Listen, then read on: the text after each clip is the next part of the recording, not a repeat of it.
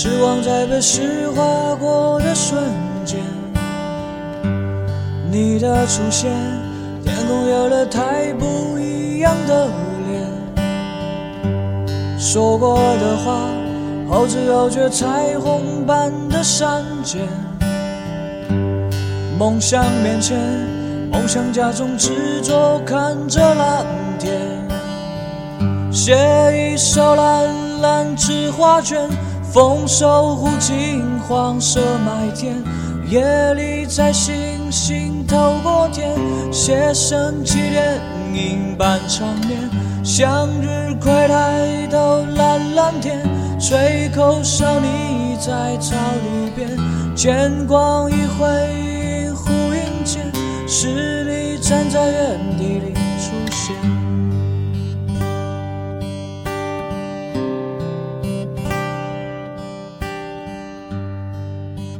各位听众朋友们，大家好，欢迎收听第二期的法学生，我是主持人崔森。今天这期节目，我们先来做一下听众反馈吧。呃，有一位听众朋友名叫 Leo Suit，他说，呃，希望我能在节目中弄一点背景音乐，这样听起来会更有范儿。呃，我的个人观点是，毕竟是 talk show 嘛，我觉得还是要以 talk 为主，所以我不主张在呃节目的正文部分。添加任何背景音乐，呃，但是在片头和片尾的话，添加背景音乐的话，可能会起到一种引子或者是过渡的作用，呃，所以如果大家听过第一期的法学生节目，就会发现这一期节目开头我已经呃放了一段歌曲，啊，这个歌曲的名字叫《蓝天》，而在本期节目的结尾，我还会放另外一首歌，这首歌的名字叫《与你同在》。呃，两首歌都来自于一个独立乐团，名字叫 Magic Guy，就中文直译是一群不可思议的伙计。呃，如果大家对这个独立乐团感兴趣的话呢，就可以去豆瓣和微博关注他们。也谢谢大家对独立音乐的支持。另外有一位听众朋友名叫依林，他说建议将每一期的节目内容整理成文字材料贴出来。呃，这个建议非常好，因为我知道有些播客也正在做这样一件事情，呃，但是，呃，由于我最近非常非常忙，呃，还在非常慌乱的赶自己的毕业论文，所以可能这几期可能没有时间做这件事情，啊，不好意思，啊，但是等我过了这段时间之后，我会试着去考虑一下，呃，如何将文字材料公布出来。除此之外呢，还有一位听众朋友，呃，名叫 Lady 妈妈，他说。在介绍嘉宾时，可不可以介绍他们是哪个学校，或者是读什么专业的？呃，我的个人观点是，呃，因为法学生这档节目，它关注的更多是事而不是人，也就是说，我会把重点放在一个人经历了怎样的事上面，而不想给人一种他是从这个学校出来的，于是他才可以做这个事，或者他读的是这个专业，所以他才可以做这个事的一种错觉。呃，所以在未来的节目中。我也不会刻意的去强调，呃，我们的嘉宾来自哪个学校，读的什么专业。在嘉宾采访正式开始之前，我还想做一个简单的说明，就是本月的互动话题是如何看待整治暴恐动漫。如果你对这个话题感兴趣的话呢，可以选择拿起手机录制一段语音，然后通过邮件发送给我。呃，我注意到了有些听众朋友已经开始关注这个话题了，但是他们是以文字的形式发送给我的。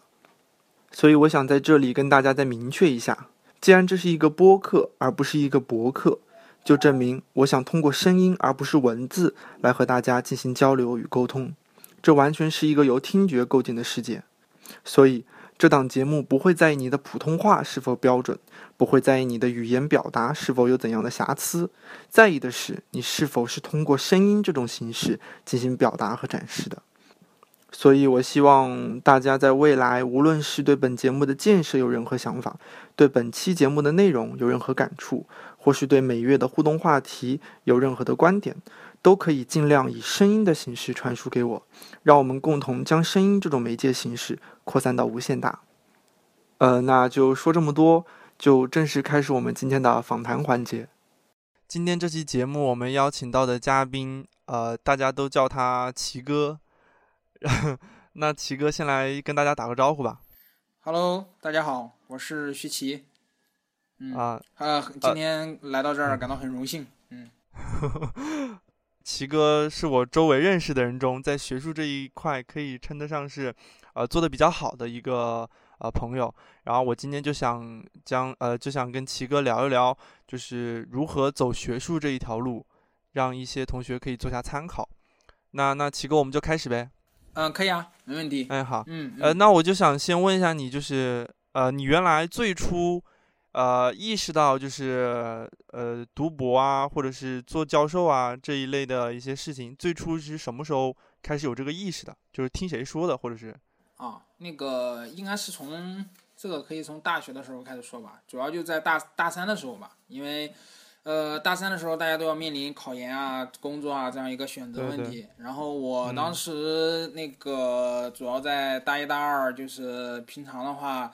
也没怎么自己去听课啊，或者怎么样的，主要就是说以看一些书为主嘛。然后看书看多的话，觉得哎自己还蛮适合看书的，然后就看书啊，就看点东西啊，看点发现有点问题啊，然后自己去找一些这方面的材料啊啥的。然后后来觉得自己是不是有这个搞研究的这样一个倾向啊，这样一个想法啊。然后到了后来的话，就一次上课吧，就是自己通过自己查资料啊，做了个 PPT，然后。当时是展示给大家，然后后来就是说，呃，这样一个偶然的机会，就通过这样一个展示的机会吧，然后自己的这样一个，就是说相对来讲，一个从收集资料到给大家去展示这样一个过程呢，受到老师的肯定嘛，然后老师就说你要不要考虑读一下研究生啊什么之类的，那我就当时后来有有所想法。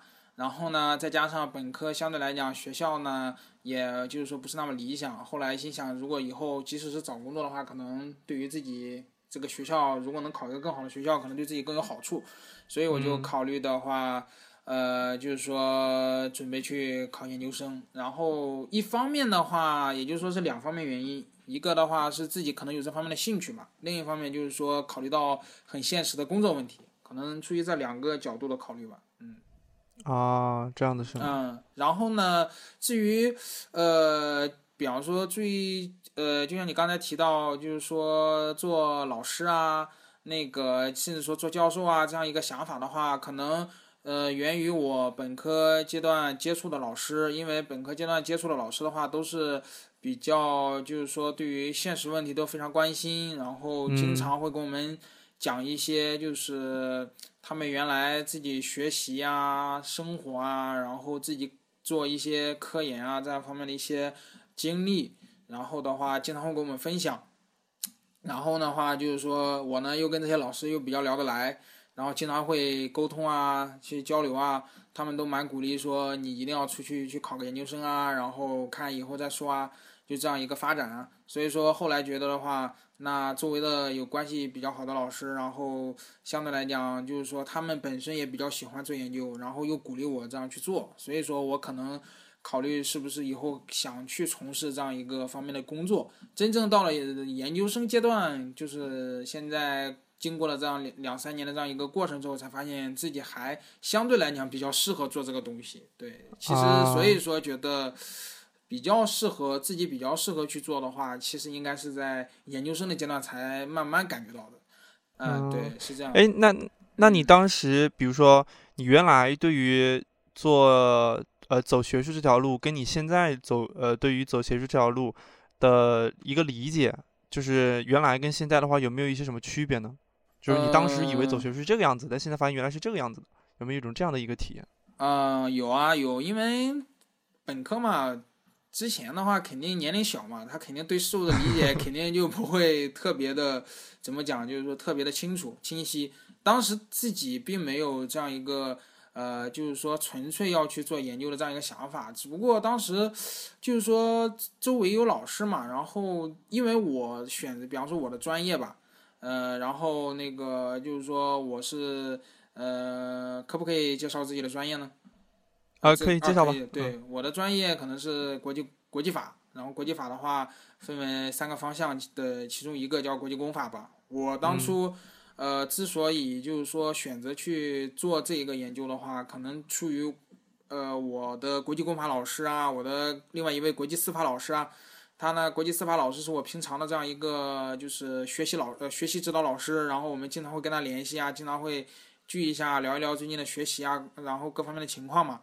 所以说，通过这样一个呃过程，多次的交流呢，后来发现国际公法这个专业还还蛮有意思的。然后后来就觉得就是说啊，觉得这个这个感觉就是说，一方面就是说。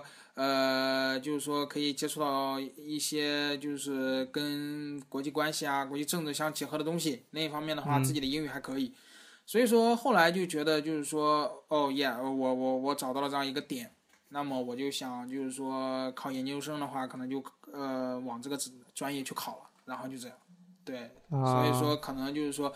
呃，后来慢慢慢慢的来到研究生阶段之后，通过自己去查资料，自己去写东西，去研究一个问题，慢慢的发现，就是说多少有了一定的这样一个有一有了一些自己的这样一个研究的这样一个方法，所以说后来觉得的话，嗯，看来我还蛮适蛮还还比较适合做这个东西，所以我会继续选择读博，哎，是这样的。啊，对，呃，那呃呃，就是如果你。比如说很多人，比如说刚上研究生嘛，嗯，呃，我感觉很多人其实刚上研究生对对对读博啊，可能没有一个概念。嗯，就是你当时的时候，呃，刚上研究生的时候，嗯，呃，你是有一个怎么说呢？就是我的概念，你有没有对啊？你说，哎，你就就你有没有一个很清晰的概念？就是呃，相对来讲比较清晰吧。对，相对来讲比较清晰。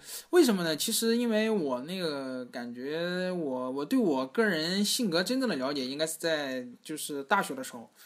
就是说，我觉得我这个人的话，可能不太适合去，就是说去做公务员，然后去做律师，然后我感觉自己可能相对来讲，就是说性格这一块儿，属于比较喜欢，呃，比较喜欢独自独来独往，然后不太愿意，就是说那个，就是说去跟别人，就是说或者说去跟呃一些很多。群体性的这样一种活动，可能自己不想太多的去接触，啊，但是并不这这呃我这样讲只是说我个人的情况，这可并并不意味着说你一定要是这样的人，然后你才去考博，或者说再去读博这样一个情况。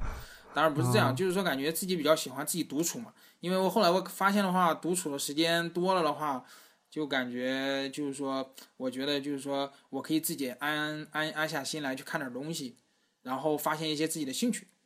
是这样一个一个一个一个过程，所以后来我就觉得，在是在大差不多大二的时候吧，慢慢形成的。然后后来到了考研的话，然后我就感觉我当时就已经有了一个比较朦胧的想法，我就觉觉得我还是比较适合去读研究生，然后去读博士。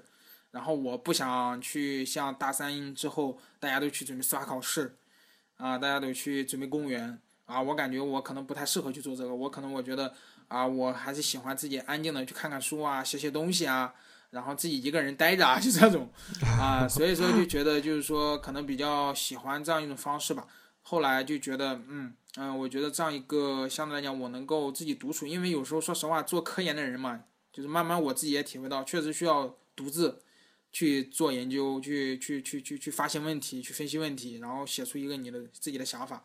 所以后来我就觉得我相对来讲比较清晰，然后我这正好呢，我研究生考过来了，然后也比较幸运，然后考过来之后呢，我就就已经基本上定下来这个想法，我是一定要读博士的，啊，然后是这样的，嗯，哎，那那其实你刚刚提到司法考试的话，其实呃，如果是呃，如果是一个想要走学术的人的话，司法考试对他来说并不是一个必选项，是吗？呃，是的，是的，如果你执意想去做研究。执意想就是做科研这条路，那么我觉得司法考试其实，因为你以后如果执意做科研，那么你有以后就去做研究，然后你就以后或然后呢就是教书育人呗，对吧？做老师呗，然后或者说去专门的科研院所做研究员，那你就纯粹研究，你不去教书。那么如果是这种情况的话，你你对司法考试对你来说是没有太大的影响的。你考不考？你考的话也可以啊。为什么呢？因为我们现在的话，就是法学院的很多老师他都是兼职律师嘛。对吧？啊，他们就是一方面自己就是说通过了司法考试，另一方面呢自己又读博士，然后在在以后的工作时间内，一方面做一些实务性的工作，另一方面主要以科研为主，另外一方面一方面的话做实务性工作嘛。所以说，呃，也不是说是就看你自己怎么想。如果你执意想做研科学研究，那么，你比方说我的话，可能就想着以后就做科研，然后不大想去做这些东西。那我觉得就是说，呃，那个不想去考司法考试，是这样。嗯，对。哎，那这种。那这种呃，比如说呃，一个一个老师他在学校里面做呃做做科研做做教授，然后同时在兼职到外面去接一些呃业务的话，这种是是是就正常情况下是允许的，是吧？是是允许的，对。哦，就没有什么避讳或者禁忌之类的吧？这个没有，因为没有大家都为了生计嘛，对吧？就是生活嘛，因为。现实嘛，这个也要也要了解一下，对吧？就是听众们也肯定多少了解现实性的东西，就是只做老师的话，赚钱确实是，就是说这个你自己的投入跟你的这个薪薪水啊、报酬啊，并不是相符的嘛，对吧？这是很现实的一个生活问题。对，也也就其实说，因为那个呃，很多同学嘛，就是包括周很多人啊。就说啊，学校还是好啊，就是经常会这么说，是，就是感觉好像就是说尽量的话能，呃，很多人都是觉得好像尽在尽量留在学校里面读读继续读书啊，或者是呃继续当老师啊，感觉是一件比较幸福的事情，跟跟出去工作相比的话，呃，所以呃，你觉得可能就是如果走这条路的话，呃，像你刚才所说的，他还是很累的，是吗？呃，是啊，很累啊。他累是累在什么方面呢？嗯，那那那肯定大家都都平常都会看过一些描写。高校青年老师的文章嘛，对吧？就是说，就比如说他们是怎么说的？你比方说那个高高校老师的话，就是说一般现在都博士嘛，对吧？就是博士读下来的话，一般都在三十岁左右嘛，对吧？所以说，呃，到时候会面临着是吧，婚姻啊、家庭啊各个方面的问题。然后，呃，到时候要你要找一个工作，目前来讲，至少在我们国家，就是说老师，你刚入职的老师。你一般情况下的薪水一般都在一个月四千到五千，基本上都在四千左右的样子吧。这也就是说，你一个月呃的基本这样一个情况就是四千块钱，然后这是你就是说这样一个基本的薪水。另外一方面，你有你你可以上课，你单独上课的话，你有课时费，是吧？这是一块儿。然后就是说你额外的，就是说你你除了你正正常上课以外，你要额外的再去上课。啊，然后这有课时费的，然后你要上很多课，意味着这是一方面，啊，另外一方面就是科研项目，就是说你作为青年老师，你要就是说你要承担着，就是说那个，比方说，呃，学学学院的有的老师啊，承担了一些项目，你要协助去做项目，对吧？然后呢，这是协助做项目，另外一方面你要身自己申请项目，对吧？申请项目也是一个很很麻烦的过程嘛，对吧？然后这样也要耗费你很多精力，而且有时候很可能申很多年都申不到这样一一种很尴尬的情况。那么你的收入可能就是说是局限于就是说这样一个情况，可能你你二你工作了四五年，可能你还是这个水平。然后呢，你要你接下来还要面临着职称压力。作为高校老师的话，他要面临一个职称压力，就是说你当进人家学校三年或者四年，你要你如果比方说评不上副教授的话，你有可能。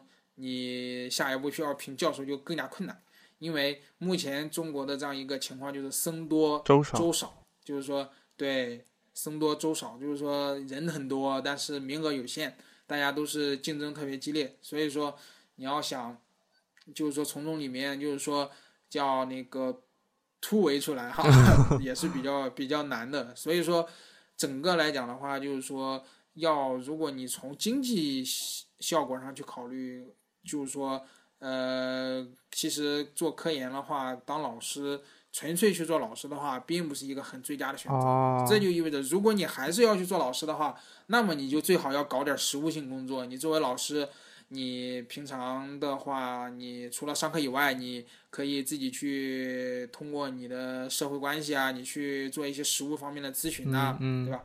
然后去打官司啊，然后去。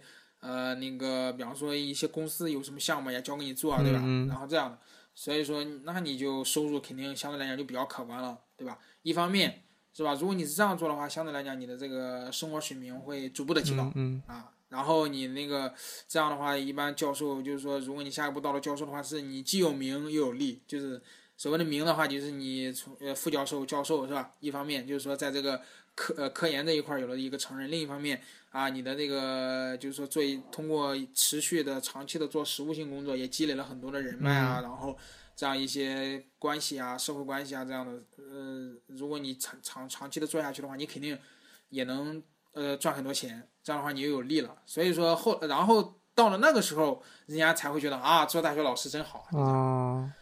对，但是对于可能要是青年老师来讲的话，可能还是比较难一些。哦，也就是说，呃，呃，现在的大学老师的话，他呃呃，就是大学老师，他一般是两条路，对不对？第一条就是当了老师之后，然后后来通过外面的一些实务来进行一个，呃，来来来维持生计。还有一方面就是，呃，通过评职称，不停的往上评职称。对，这两方面可以兼得吗？当然可以啊。就是就像我刚才讲的嘛，你一方面做科学研究，另一方面又做实务工作，二者二者的话是互相都不冲突的。但是你不可能说完全不冲突，因为你社会工作多的话，你肯定自己的科研呐、教学啊各方面肯定就会受到影响，对吧？然后你如果如果你是考虑这样的一个情况，也是没有问题的，你可以两方面都做，然后。呃，这样的话，如果慢慢的，呃，就是说也会做的还不错。这样的话，你的经济各方面都都都不能说是问题。对对，是这样。哎，那那那现在中国教授跟副教授之间有什么样的一个区别啊？就是不说那些名呃，我我因为我们现在所讲的所有东西都是撇开那些呃名声啊、社会地位啊，或者是呃这些这就就就这些考量嘛。就是单从一些比较现实、比较实际的角度出发的话，教授跟副教授之间有没有什么特殊的区别呢？呃，区别肯定呃肯定有啊。那呃，你虽然刚才说你说不要讲那个就是名啊利啊，其实呃第一个可能就是你的就是说你的比方说工资啊，肯定教授跟副教授是不一样的。对啊啊，这是一个。另外一个的话就是说你在申请科研项目，像什么国家社科基金呐、教育部重大项目啊，教授跟副教授也是有区别的。因为有的项目只要求教授做申请人。那么有的项目，可能副教授就做不了申请人，对吧？啊，这样的啊，所以所以说在申请科研项目的时候，教授比副副教授肯定也有优势，对吧？啊，这是一个，嗯。哎，那那申请项目的话，它是它是每年是有一个固定的名额吗？就是很多。呃，每年都要每年都可以申请啊，就是国家社科基金基金啊这样的项目啊，教育部。什么呃科呃重重重点研呃研呃教育部研究基地重大项目啊，嗯然后什么中国法学会的项目啊，嗯啊，然后还有那个比方说呃国家部委的一些项目啊，这样的种类也是比较多的嘛。然后每年都可以申请，但是你必须是一个项目一个项目做，这个项目做完了，然后你才能申请下个项目。对对。哦。所以说，也就是啊，你说。对啊。嗯。就是还是有差别的吧。哦，嗯，这样子，对。那我们现在说一些，呃，一些我们现在目前的一些准备的情况吧，好吧？就是关于走学术的准备情况。因为我知道，如果要走学术的话，是不是从研究生期间开始就要、就要、就要尝试着发很多很多的论文呢？对啊，其实我个人感觉，单纯从我这个，呃，那个从我这个专业来角角度来考虑，其实第一方面的话，还是你的语言。就是说，你的英语最好要好一些啊。就是国际法这个专业是吗？对，然后无论你，我觉得你即使学其他的国内法，语言也是很重要的。你不可能只会汉语，对吧？你要哎，但但是如果是国内法的话，比如说我是学刑法的话，我要研究中国的什么刑法理论，它它英语为什么会很重要呢？呃，因为因为那个你中国的话叫什么呢？叫大陆法系的刑法的话，你嗯。中国的都是舶来品，对吧？因为中如果是目前的这样一个刑事司法体系下的话，那么中国的话，很大程度上一个可能比较一个舶来品，就是无论是前苏联的这样一个体制，甚至后来引进了欧美，就是说特别是大陆法系的德国啊，或者说日本啊，他们某些国家的一些制度。啊，就是其实我们国国家很啊，就是我们国家很多制度是借鉴了他们国外的一些经验，是吗？对，就是在就是说，特别是在呃二十世纪以来吧，就这样一个情况。但是你不可否认，中国也有自己的刑刑法的这样一个发展过程。就是说，因为中国的古代的法其实就是刑法啊。啊，对所所以就是说我们现在还是会借鉴到，就是只要你是搞研究的话，你都是要借鉴到外国的一些一些理对，论啊多少你要去研究国外的东西，对吧？国外的理论啊，然后大陆法系作为同等下的大陆法系的话，你还是要研究一下那个日本啊，研究一下德国啊，对吧？法国啊，甚至那那这肯定意味着你的语言必须要过嘛，对吧？你不可能看不，你要看不懂日文、德文、法文，你是不可能去做这方面的研究的，对吧？所以说，啊我觉得第一重要的还是语言。一呃语言，嗯对，然后就是说，你如果具备这样一定的语言能力，是最好不过的，是吧？如果你要没有的话，你也可以自己怎么叫怎么讲，就是说自己学嘛，对吧？就是说形成这样一定的语言能力，这是一个对。第二个的话就是说，嗯、我觉得就是，呃，你刚才提到论文啊这样一个问题，呃，我觉得就是说研究生可以写一些论文，对，嗯如嗯，果你本科生没必要写吗？本科生。我嗯感觉好像至少对我自己现在感觉的话，呃，如果你比方说在大二，就是说是大三就已经对科研产生了非常浓厚的兴趣，嗯嗯就是说你确实认为自己就一定要做这个东西，然后一定要做研究做这个东西。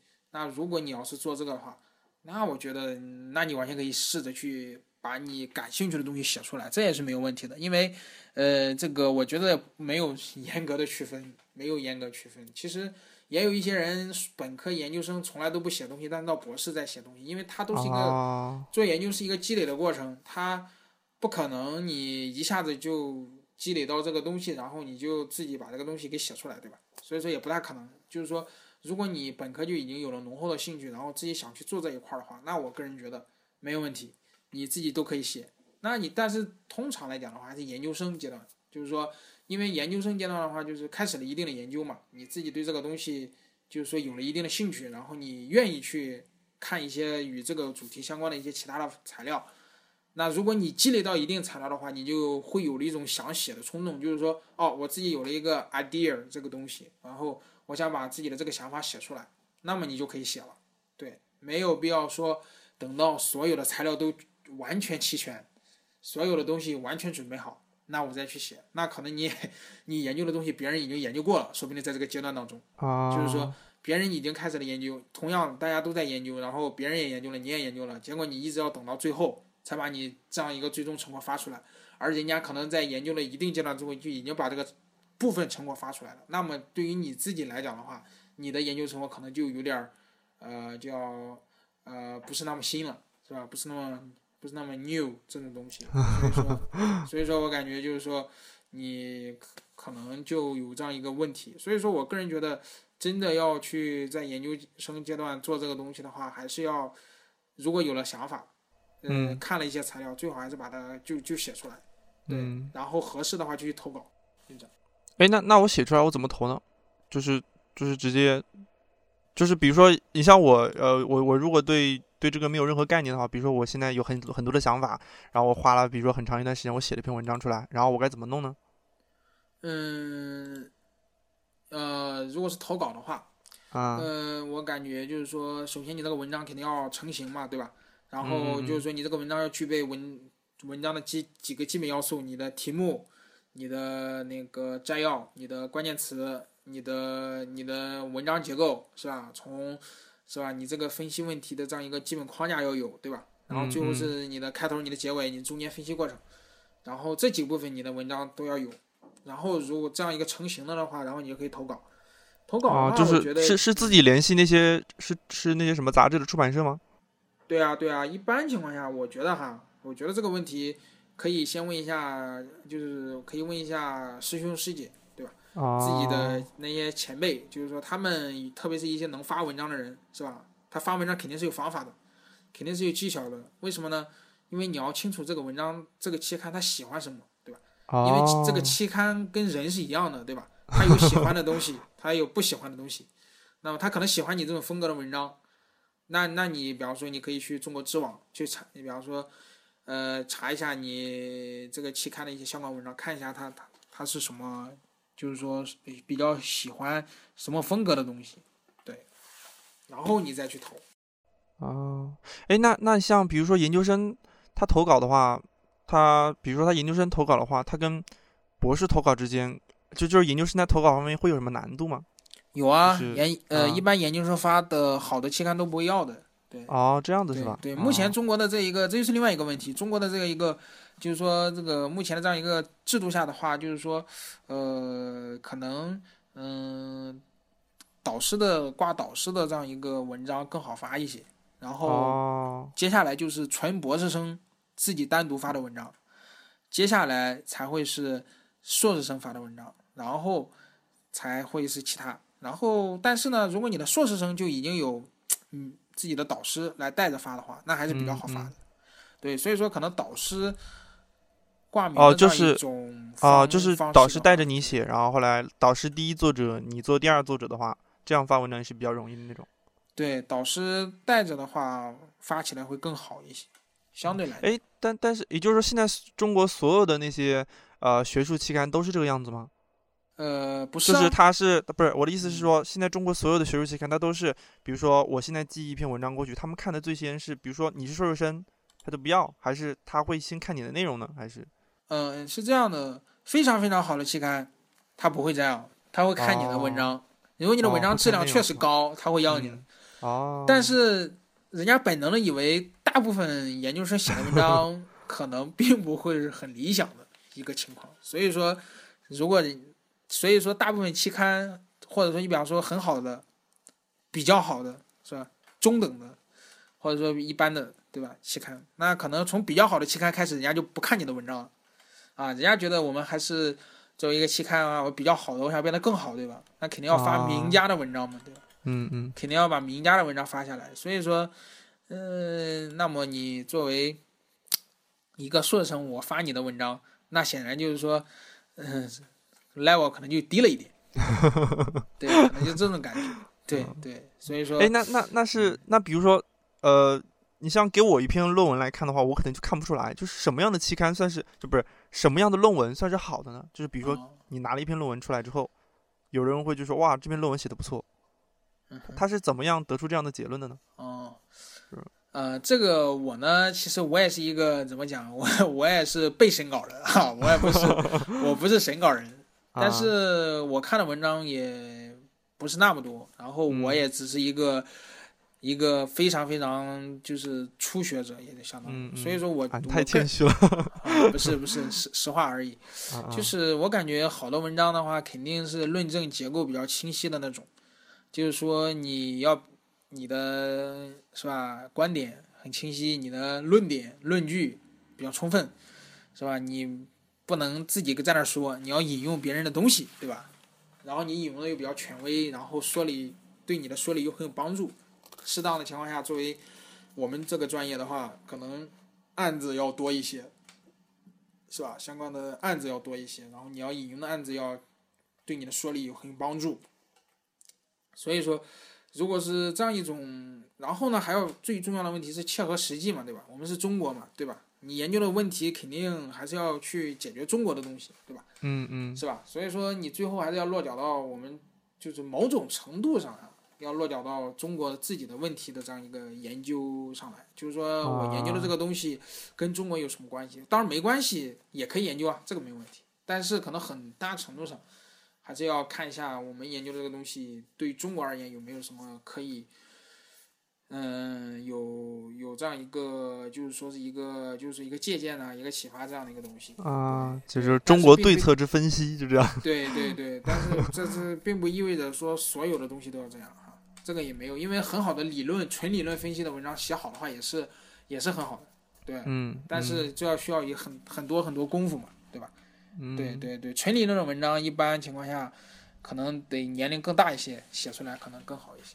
啊，就是它就就就纯理论的需要需要一个比较比较深的积累是吗？是的，是的，是的，应该是这样。啊呃，如果没有，嗯，啊，那那那那你现在有没有比如说，就是在写论文方面有没有一些比较呃比比较比较难忘的经历啊？是听听起来就像小学作文哈，但是呃、就是有没有一些在写论文方面一些比较比较比较难忘，或者是你现在一眼就就能想起来那种经历啊，可以跟大家啊分享一下。经历肯定有啊，最难忘的经历就是写不出来的感觉呗，就是说，就是说你是吧？因为我个人每个人都不一样嘛，我这个人写东西嗯就是别人给我一个，别人给我一个 title，然后别人给我一个 idea，然后我可嗯以顺着这个 idea 去写，啊，我可以自己查资料去写，但是有时候很也会有一种就是说，呃，自己看到这样一个问题出现了，然后自己也有一个 idea，然后自己去写，就是这样一个情况。就是说，肯定前提肯定是你有 idea 嘛，然后就是说有了 idea 之后的话，你就要找与之相关的东西，然后呃找资料一个过程，找资料是比较麻烦的过程。然后啊比较、比较难忘的话，也没有说难忘，就是说你要找很多很多资料，你要中文的要找，英文的要找，你要找期刊，你要找中文论文，你要找外文外文论文、外文著作啊，嗯这样一些东西。然后甚至你的东西如果要有案子的话，那你要研究很多很多案例，啊，是吧？这样的话，这样一个过程是比较长的。但是呢，发论文又讲究一个时效性，对吧？所以说你可能在这个矛盾当中啊，就要赶紧提笔去写，对，就是这样。啊，当然，呃，也不是说这并不意味着说整个写论文的过程就是非常非常难受啊，怎么样？但是其实有时候我自己感觉也是一个叫什么一个就是智力啊感到很愉悦的一个过程，就是说你自己写这个东西吧，你好歹把它写出来了，对吧？你呢自己经过了你自己的思考，是吧？尽管可能，比方说我自己觉得自己的语言表达啊还是还是需要是吧提高，对吧？就是说这个中文的表达能力啊，对吧？还是需要提高。然后，但是整体上能把这个问题论述出来，对对。然后能写完之后，写完之后的感觉，难忘的感觉就是啊，我可以啊 relax，我可以休息一下啊，就这样，对我就可以放松一下，就这样的感觉。然后然后放松那段时间又得继续，对啊，因为你你要做这个东西，你因为你这是你的是吧职业对吧？你以后想做这个职业，那你以后的就是论文，论文就是无尽的论文，就这样。对，哎，那我可不可以这么说啊？就是，呃，可不可以说，就是比如说，如果我们出去找工作的话，我们是八小时工作日，就是呃，不是嗯八小时工作日的话，就是一天上八小时的班，对干各种各样的事情。但是如果你嗯去做学术的话，你其实是一天要写八小时的论文。对啊，哦，呃，那不是不是八个小时对吧？你什么时候有想法了，你什么时候写，你又不可能。你你说八，我就工作八个小时，八个小时之内我就有 idea，我就能写出来啊，对吧？哦，就经常彻彻头彻夜的在那写论文吗？嗯，那是那那那那人会是吧累死的，对吧？那这样，但是一般情况下就是说，呃，我个人觉得就是说你在你就是说每天，因为我感觉我自己的情况就是说，呃，除了睡眠时间，其他时间的话就是主要以写论文为主嘛，对吧？然后就是说没有什么所谓的。就是真正做研究的话，就是你无时无刻的，不是你无时无刻，就是你大部分时间可能都都要在去想这个东西，然后你要去把它写、写东西啊，就这样，就这样。所以说，啊，那其实很累啊。嗯，是还是还是相对来讲，嗯、比较累的，对，因为想问题不是一时就能想得出来的，你可能要积累很多很多很多很多才能想出来。所以我自己感觉，呃，虽然自己也发表了几篇论文，但是感觉还是比较浅，比较肤浅，就是说思考还是不够深入，然后感觉积累的话还是比较少，所以说。呃，感觉就是说，嗯，还是下一步真到了博士的话，还得好好好好的再积累积累这样的感觉。嗯，对，哎，但是我呃呃，我我我就插一个插一个插一个，就是想呃，就是一个一个一个问题啊，因为我看大家对于博士的一个一个印象都是都是脑门比较光、比较 亮，然后头发比较少，但是。但是你是属于我周围为数不多想要做学术，但是头发却却保持的嗯，保持的很好的人，是的，是的，你是怎么做到的？这个问题其实我也不知道啊。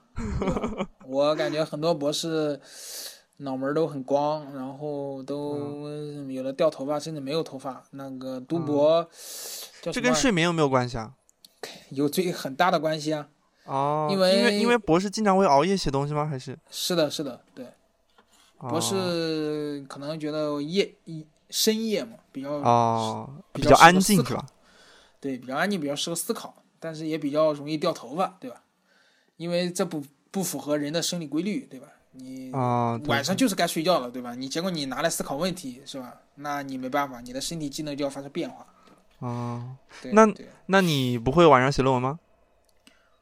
晚上会写啊，啊我就写到十一点多呗，就睡觉呗。十一点多，然后早上是几点钟？哎，就是你你一般你的生活会很规律吗？还是对啊，就是就十啊一十一点多睡觉，六点多起床。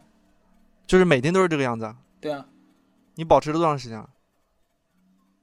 从小学就这样吧。你就从那个时候开始，一直都是每天晚上十一点睡觉，早上六点钟起来吗？对啊，很少会熬夜，除非有特别的事情。哎，这很很难啊！嗯，这个还好吧，习惯了也就也就这样了呗，对吧？哦，偶尔也会熬夜这这可能是因为，呃，这也可能是因为你你你一直都不掉头发的原因嗯，我我后来了解了一下，掉头发的一个很主要原因就是熬夜嘛，对吧？啊熬夜然后对心脏也不好，对吧？啊！哎，但但那那你这样的生活真的很健康就从小学开始就一直保持这样的一种生活状态，对小学嘛是被爸妈是吧？这个逼的是吧？对对对，后来的话成习惯了，那就习惯了呗，爸妈也不管了，反正自己就就就就就就那个时间就这样。因为我感觉无论做什么工作，其实睡眠是吧还是要保证的。嗯，当然嗯当然也有看，就是说国外的学生也非常拼啊，对吧？可能一天只睡三四个小时，对吧？啊，嗯，对，也是有的，对对，因为可能精英中的精英一天只睡那几个小时，就是他们就大部其他的时间都用来在那个在在做人类最最最那个是吧？最重要的事事业。对对，是的，是的。啊，那那我就再问一些其他的问题吧。就是哎刚才你在呃在在在你的说话中你也提到了呃导师这件事情嘛，就是你觉嗯得呃现在一个本科生他入学他要选导师，跟一个博士选导师他会有什么区别吗？就是因为现在嗯硕士学因为导师有很多种嘛，有教授有副教授，有那种名气比较大的，也有那种比较低调的，就是有没有什么这方面的一些选择的考虑啊？这个肯定有，因为硕士选导师的话，实际上讲盲目性有点大，就是说哦你你有时候你都不知道自己为什么要考研究生，对吧？啊，对的，你你就考了，然后你还考上了，那你到选导师的时候，别人都会问啊，选什么导师啊，什么之类的。那我觉得你就第一最重要的还是兴趣吧，就是说你自己如果确实对某一个领域感兴趣，然后你去问，然后你去去看你这些导师里面，嗯，有哪几个人比较是啊，对这个比较比对你感兴趣的东西比较在行，是吧？然后比较比较懂得比较多，那你就选他喽，对吧？是吧？这是一个最理想的状况啊对的啊对，这那么肯定这另外一种情况，这再一个就是说，最好选教授喽，对吧？嗯你名气大，然后是吧？然后可能对你以后继续考他的博士啊有好处。然后因为副教授不一定能招博士生，虽然有的副教授可以，中国哈、嗯也是这样的，在国外可能不一样，国外可能呃助理教授也能带博士。哦，国外助理教授也可以带博士是吗？对啊，就是说，呃，assistant professor 也可以，就是说做做导师，但是不是主要导师哈，就是呃，就就是说不是，就是说不是那个叫什么，就是说主要导师只能叫第二导师，哦对这种情况。那么，嗯，国内的话就一个导师，嗯国内就你你你就就就一个一个导师，没有这种两个导师之分这种情况。嗯然后就是说体制度不一样嘛，那么你肯定要选，如果你想考博，你最好选一个教授，你这样你可以直接考他的博士，甚至说啊、直博哦啊、但是教授也是啊，就是人比较少嘛，就那几个，对吧？但是大部分可能都是副教授。那如果你教授实在选不上，那我觉得你还是选一个跟你领域你自己感兴趣领域相关的副教授咯，作为一个导师。如果呃那我觉得也可以啊，说不定等你毕业的时候他已经成为教授了，这样的话你就可以 继续直他的博或者考他的博士，对吧？啊也是有这种情况存在的。嗯，哎，然后的话啊我嗯嗯，你继续嗯，你啊、然后我觉得其其他情况的话，那你没有想好是谁的话，对吧？你一直都想想不好跟谁，对吧？嗯，那我觉得你就自己选一个就可以了，随就随意的选一个也。那那那那些比如说呃，就是老师的名气重要吗？就是比如说我我需不需要说这个老师很有名，我就跟他，就在同样有一个大部分人可能会有这种想法。啊嗯，这个当然，你看你，但是呃我觉着的话，还是看跟你的兴趣重不重要。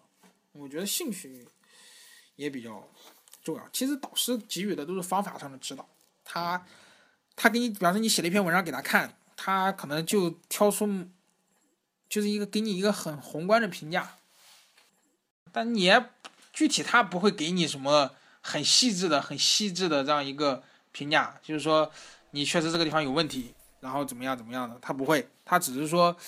呃，这个东西你就是说从方法上，可能你需要再考虑考虑；从那个思路上，你再考虑考虑。啊，你这个逻辑顺序啊，各方面要不要改一下？啊，对，所以说导师我觉得不是最重要的啊，最重要还是关键还是自己嘛。那肯定啊，那是肯定的。嗯，那那那齐哥，你现在是？准博士了，但但就是呃，那那那就问一下，就是在博士的就读期间的话，就是他有没有什么硬性要求啊？就是你博士在你就读期间需要完成什么样的一个任务啊，或者是现在国内的话，国内的话，毕博士毕业都要求发那个资格论文的，就是毕业的时候有个毕业资格论文。硕士有吗？硕士的话，有的学校有要求，有的学校没有要求。哦，他大部分学校是没有要求的。哦，资格论文是吧？是的。哦，哎，那呃，就可能有的听众不知道资格论文什么意思啊？你可不可以给咱们解释一下？啊，资格论文就是你毕业的时候，呃，就是说有的学校硬性要求，就是说你要发表一篇论文，然后才能呃让你让你就是说毕业。就这样。那那这个发表什么意思呢？发表就是说。不同的学校有不同的要求，有的学校甚至要求学生就要发表到一个高级别刊物，硕士啊。但是有的学校可能只要求说硕士你只要把它发表出来就可以。对，就这样，不同的学校是有不同的要求的。这个这个是国内而已，国外是没有这种要求的。因为国外的话，你读一个法学方面的硕士的话，只需要你上完课就可以，你把这个课从头到尾上完，然后你每门课的成绩都达到了人家的要求，那人家就给你一个毕业证。哦，不需要写论文的。哎，那其实这么说的话，其实国外的国外的硕士要更好读一点。一点都不好读啊！不好读是吧？为什么？对对，因为呃，不让你写论文，就意味着你每门课都要好好学习啊。就是说每门课都他可能课堂要求都很高，是吗？对，因为国外的话，上学压力都比较大的，要看好多好多资料。可能国内的研究生上学上课的话比较是吧？对，比较轻松一些，太轻松了，有时候是。这样的事儿，哎，那那我们先继续讨论，先先继续讨论国内的话题啊。就你刚刚说到资格论文的话，硕士跟博士在资格论文上面，是不是博士要要求要严很多？呃，当然当然。哦，你像比如说你现在要读博士的话，你这边的那个资格论文要求是什么样的情况？一般要，据说现在要两篇，呃，什么 CSSCI，就是说两篇中文的，呃，这个。就是说，应该叫核心吧，对吧？啊，C S S C I 啊，还有没有什么其他的这种称谓？啊？还有北大，北大的那个核心也是核心，这个是 C S S C I 是南大核心，南大对，南京大学核心，然后北京大学核心，然后还有其他的，但是南大核心一般是最权威的吧。哎，为什么是是当初南南南京大学当初最先搞了这个东西吗？还是？呃，是的，因为国外就有一个 SSCI，哦，叫社会科学文献索引，国外只是一个索引，而且收录的绝大部分都是美国的期刊，很多欧洲的期刊，欧洲的好期刊都没有在那个索引里面。哦，但是中中国人以为就就是我们这边的教育教育工作者以为就是说这以为这代表了一个权威的一个论文。然后，然后呢，就是说我们国外也有一个，那我们中国的要搞自自己的嘛，所以在前面加了一个 C 啊，你查一查。那那欧洲那边没有什么这样的索引的标准吗？呃，没有，没有是吗？欧洲欧洲来讲的话，他们的期刊都是那个叫同同行审查嘛，peer review。哦，就 peer review 的这种东西，这同行什么意思呢？是同行就是一个学科内的一个一个一个专业嘛，比方说法律啊，就是大家都学法律的嘛，就是你审核我的期刊，我审核你的期刊。哦，这样子是吗？啊，对，大家可能都要做你的，有的老师既做这个期刊的审稿者，也做另外一个期刊的审稿者，那么人家就是说这种一来二往，人家就知道你的期刊是什么水平，我的期刊是什么水平。那么好的期刊它就是好的期刊，它是一般的期刊它就是一般的期刊，就这样。好的期刊的话，无论是在欧洲啊，在美国都是有这种它的那种呃名望在的。哦，那那那中国跟美国这边的期刊都是，比如说呃，你这个杂志社的话，它就固定审你自己的，它不会有这种同行之间的一个交流，是吗？不会，因为中国的期刊就是说相对来讲，距国外还是有一定差距的。对。哦哎，这样的是吧？嗯，对。哎，那中国除了这个 CSSCI 之外，还有呃，还有你刚刚说那些北大都是算是核心吗？呃呃，其实哦，这个 CSSCI 是属于那种我们平常俗称的 C 刊是吗？是的，是的。哦，那 C 刊跟核心之间有什么区别呢？C 刊 C 刊就是核心，然后哦核心里面好像呃，就是说又讲究权威，就是说 C 刊里面有很多可以发法学类的文章，嗯，然后法学类的话又有十七个，应该是那啊种权威期刊，很少其实。是的，是的，对，所以意味着很难发嘛，对吧？哦，嗯，可能发到那里面的话，意味着你这个整体的这个水平还是比较高的。啊，这样的是吗？啊，哎，那那有没有中国人发期刊发到呃，就就发文章发到国外的？呃，有啊，也这个不少。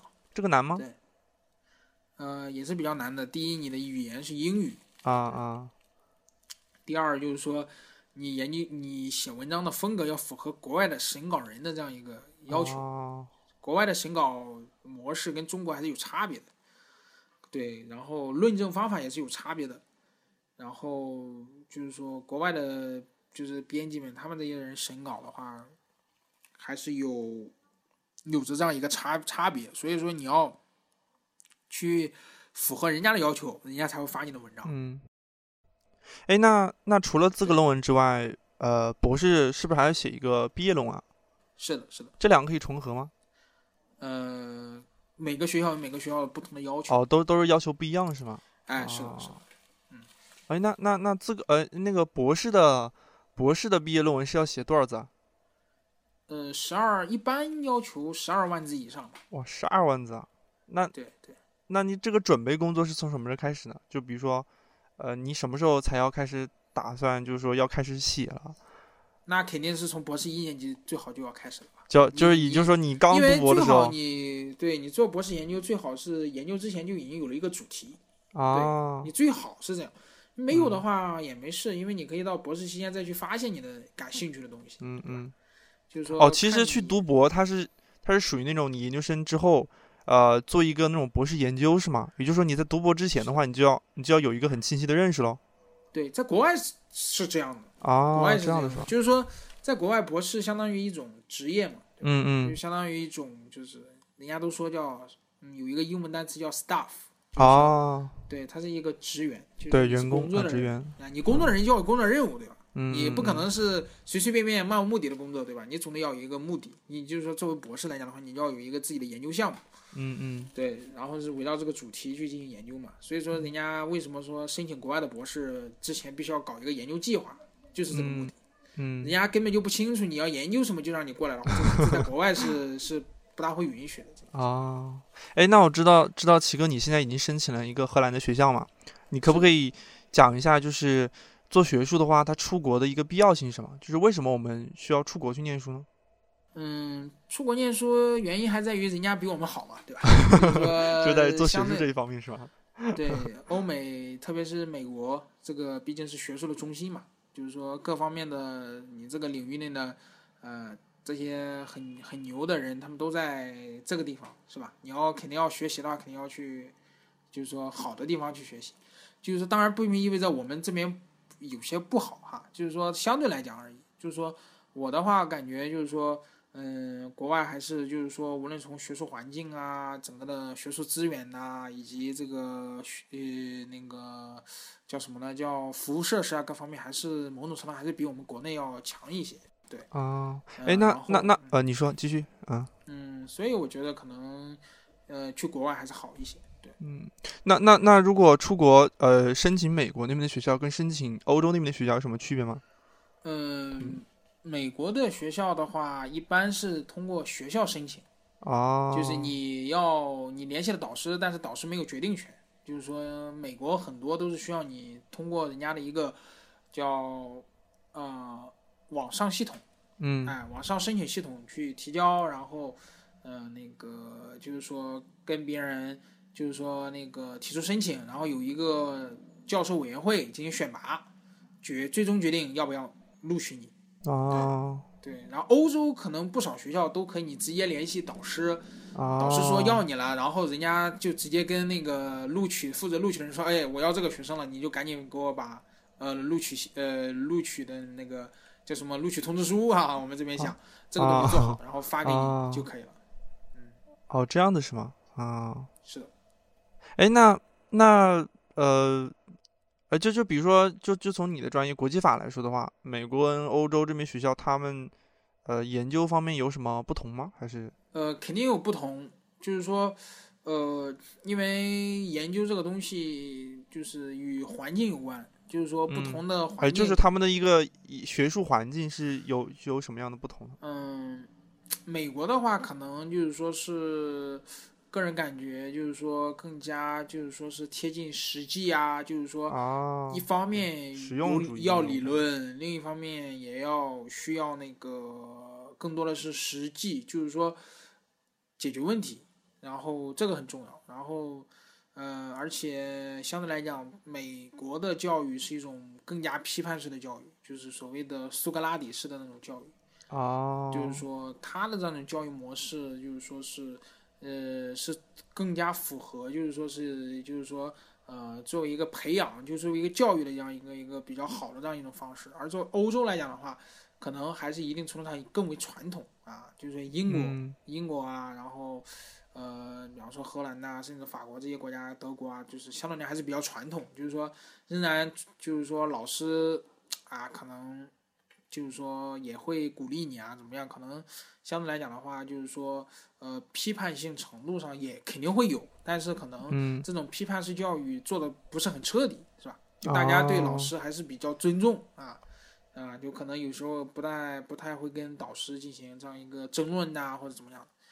对，然后搞研究的话，就是说，嗯，反正学术中心已经从欧洲转到了美国嘛，对吧？所以哦，说现在已经转过去了是吗对？对后就二战以后嘛，对吧？然后就是说，无论是政治、经济、文化各方面，全部都转到美国去了。所以说，哦，美国肯定相对来讲，就是说，呃，肯定是更好一些。对，哦，但是哎那嗯啊啊这并不意味这并不意味着美欧洲不好，就是说，啊可能相对比较来讲的话，对。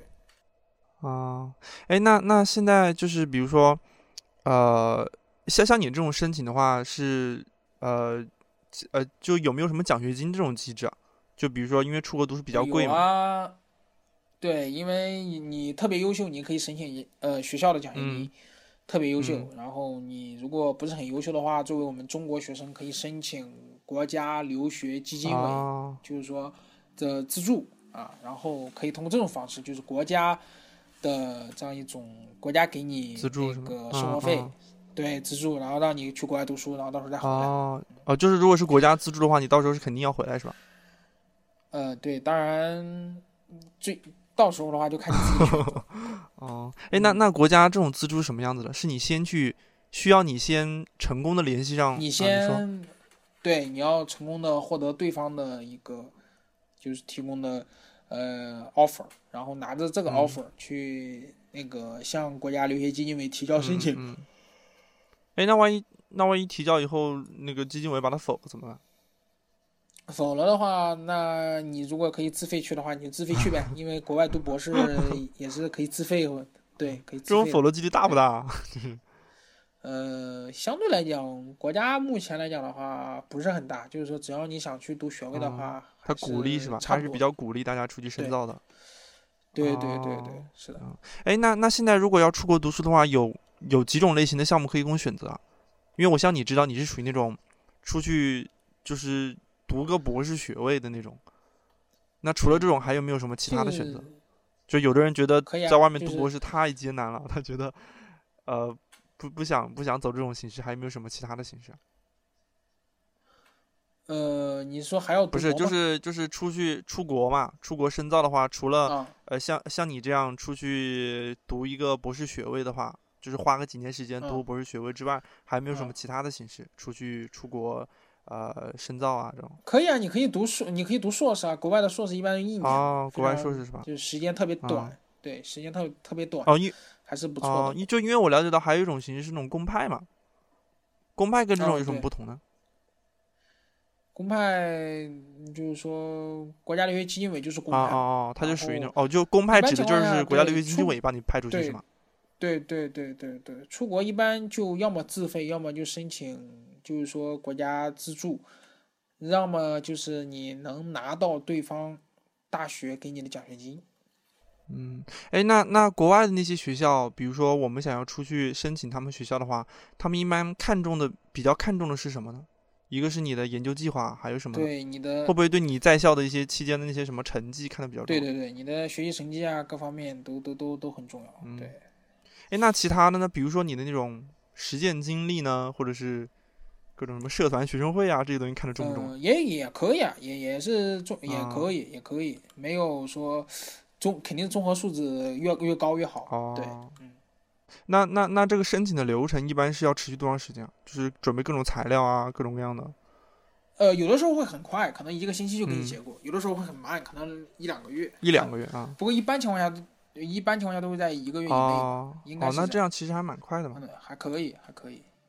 那聊完聊完出国的话题，那我们就回到一个，就是学术这条路的话，因为因为从刚才我们的呃聊天中，我我我有一个体会，就是感觉其实其实走学术这条路还是需要需要需要需要那种忍受孤独吧，嗯，就是感觉一一直都是一个人坐在办公室里面在那敲敲打打，或者是看书之类，的。但是也并不意味着是这样，因为是吧？每一个领域都是有都是需要社交的，对吧？你在呃科研这一个圈子里面，你肯定也要社交，你肯定要认识很多人，是吧？你自己未来的这样一个职业的发展，你不可能就是说，哎，你完全不靠别人，对吧？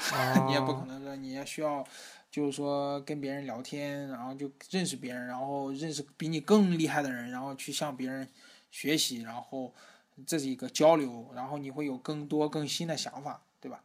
这样，哦，当然就其啊，你你继续说。对，最重要的还是你自己的一个研究，就是说你自己看了很多资料，然后你有了一个想法，然后你写出来想法别人没有提起过，而且，那么你可能因为这一篇文章，你就在这个圈子里定下了你的这个位置，对吧？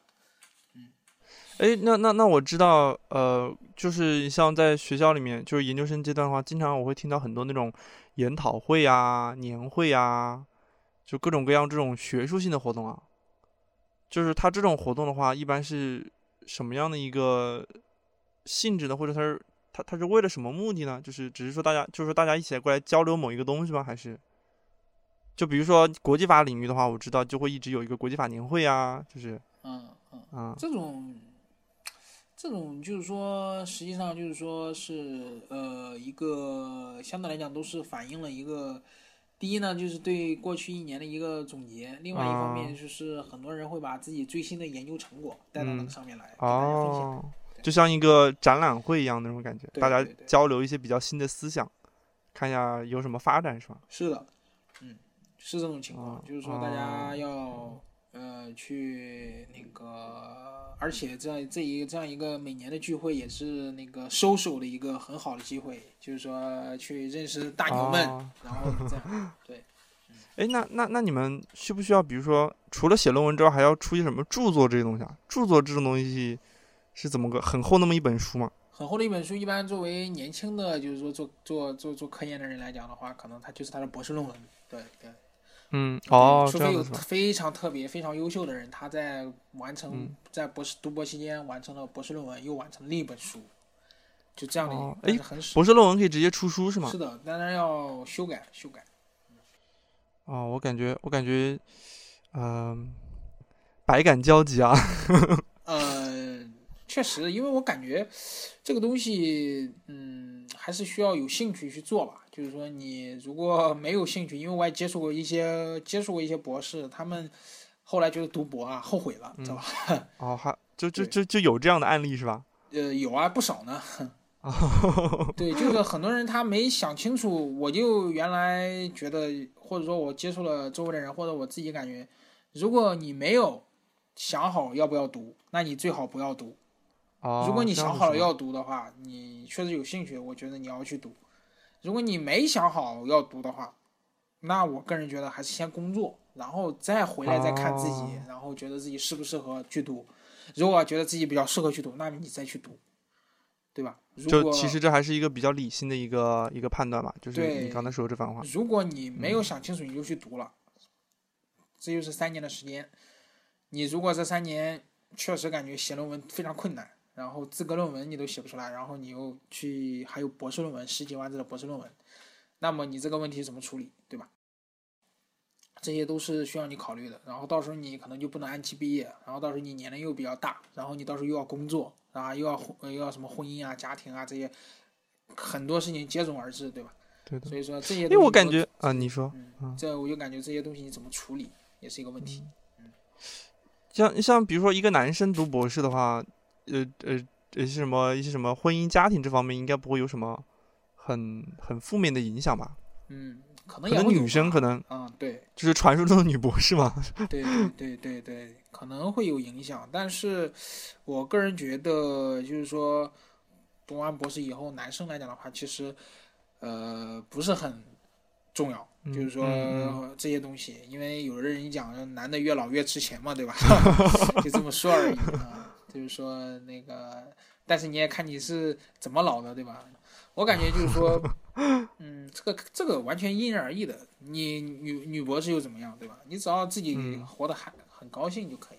嗯，对你只要，对你关键我个人感觉就是说你就不用读博士还是需要一个兴趣，就是说你想去看东西，想去写东西，这个很重要。你没有这个动力，我觉得你写不下去。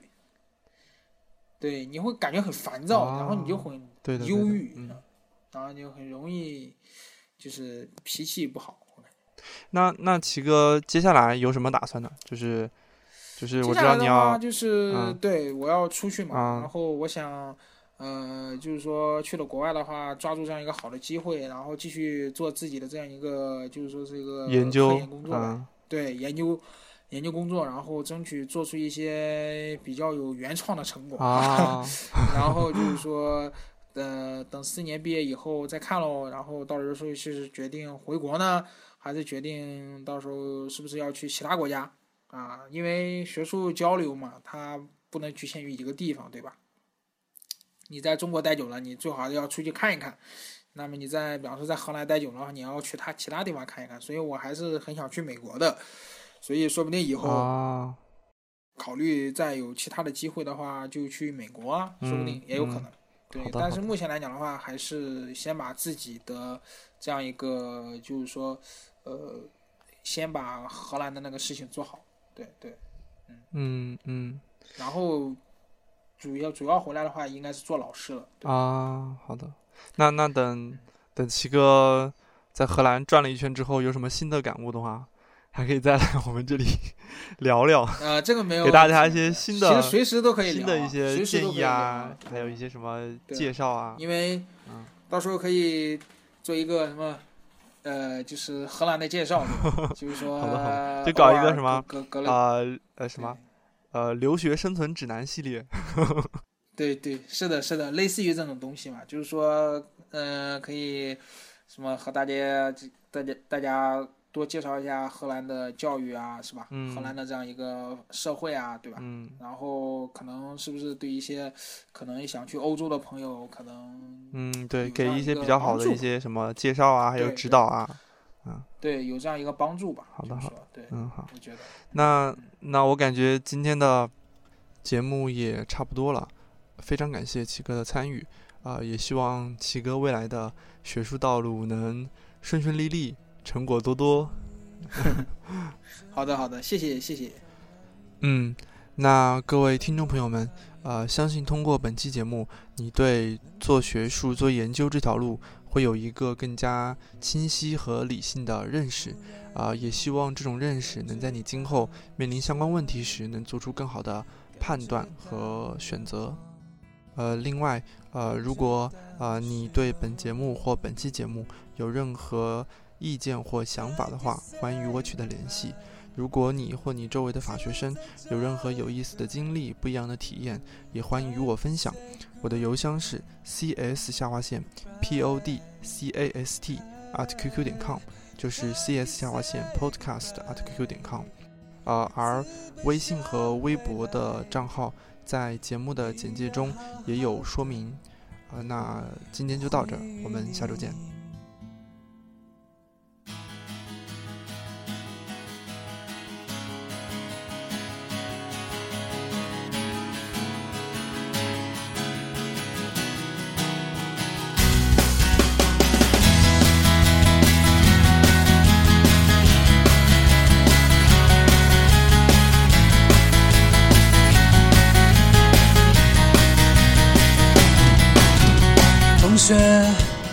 最亲的同学，的世界多了你，更多快乐回忆。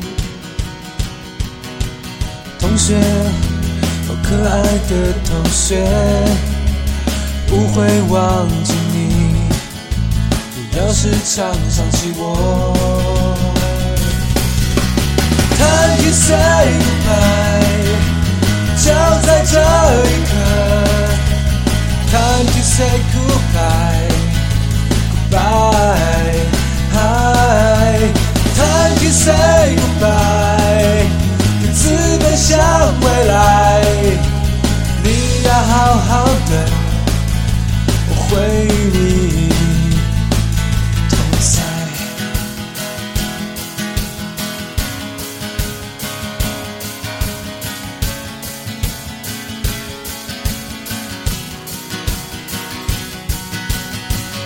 你。Say goodbye，就在这一刻。